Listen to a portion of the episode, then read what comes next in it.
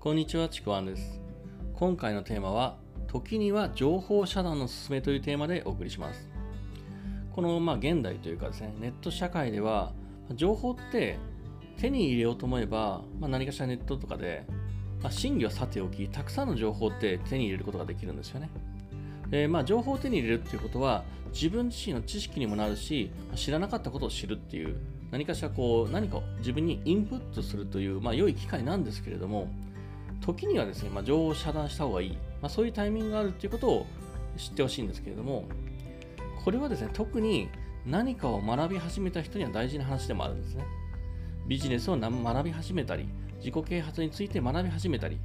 そういう時って何かこういろんなことを知りたくなって、どんどんどんどんいろんな情報を知りたくなるんですよね。まあ、これ僕にも覚えがあるんですけども、でもですね、この行為って何かこうテレビのチャンネルのザッピングにすごい似ていて、これ見ては次これこれっていうなんかこう内容がなかなか頭に入る前にこれこれどんなのが興味あるかなってポンポンポンポン見てるような状態なんですね。これって内容もうね、パッと見ただけ、読んだだけ、自分の中にその内容が浸透しない状態なんですね。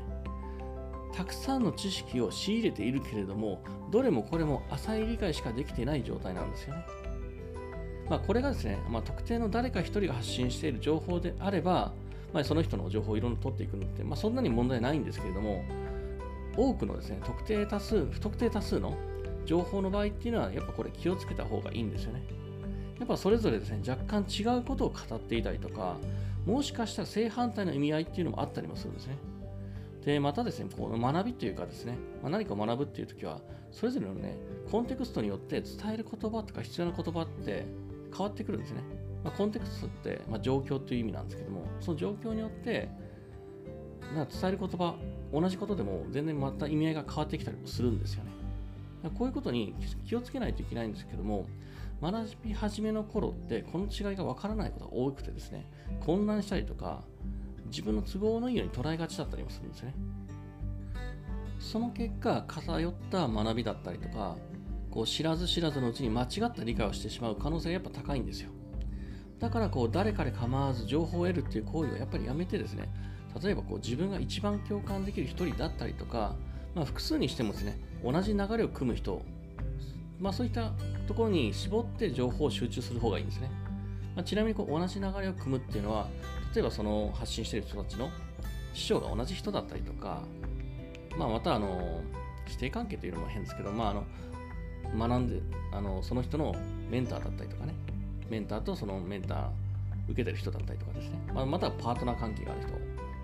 そのように何かしらこう関係がある人同士だったらまだそれはですね、同じような情報になったりとか、そんなに偏ってはないのでいいんですけれども、あのこれって誰かのプログラムとかサービスを受けてるときにやっぱり同じなんですよね。で特に何かのプログラムを集中的に受けているときには、もう本当に他の情報を遮断するくらいでも全然構わないと思ってます。よくですね、何かのこうプログラムを受けながら、そのプログラムの、まあ、言われてるような、これやった方がいいよってこうしなさいとかっていう、その指示とか行動を十分にしないままに、なんかこうね、他の同じようなプログラムにね、目移りして、こっちもなんかいいんじゃないかみたいな。両方受けてみようみたいな。そっちも受けてしまうことってよくあるんですよ。まあ、このプログラムはですね、全然、例えば、ビジネスとコーチングとか違うものだったら別にいいんですけども、例えば同じようなビジネスの場合、情報発信だったりする場合って、やっぱりどっちも、浅いこう知識や浅い行動っていう中途半端なことになりかねないんですよね。その結果、やっぱり結果につながらないことが非常に多いんで、本当にやめた方がいいんですよ。こういう時って何かのプログラムを受けながら、同じような他のプログラムを受けてしまったんであれば、どちらかに集中した方がいいんですね。もう新しい方なら新しい方に集中した方がいいと思ってます。こんな風に何かに対して学んでいる時っていうのは、それ以外の情報を本当に遮断する方が成長が間違いなく早いし、結果にもつながりやすいんですよね。たくさん仕入れればいいっていうものじゃなくて、どれだけこうやったかっていう、そっちの方にフォーカスしてほしいんですよね。それが必ず自分の成長とか、まあ、自分の結果につながるので、ぜひ、これあの注意してみてください。というわけで今回のテーマですね、時には情報遮断おすすめでした。もしよければですね、あのいいねとかフォロー、コメントいただければ嬉しいです。またですね、あの説明欄の方に僕の自己紹介とか、今やってる無料レクチャーとかあるので、そちらもぜひ聞いてみてください。では最後までありがとうございました。ちくわんでした。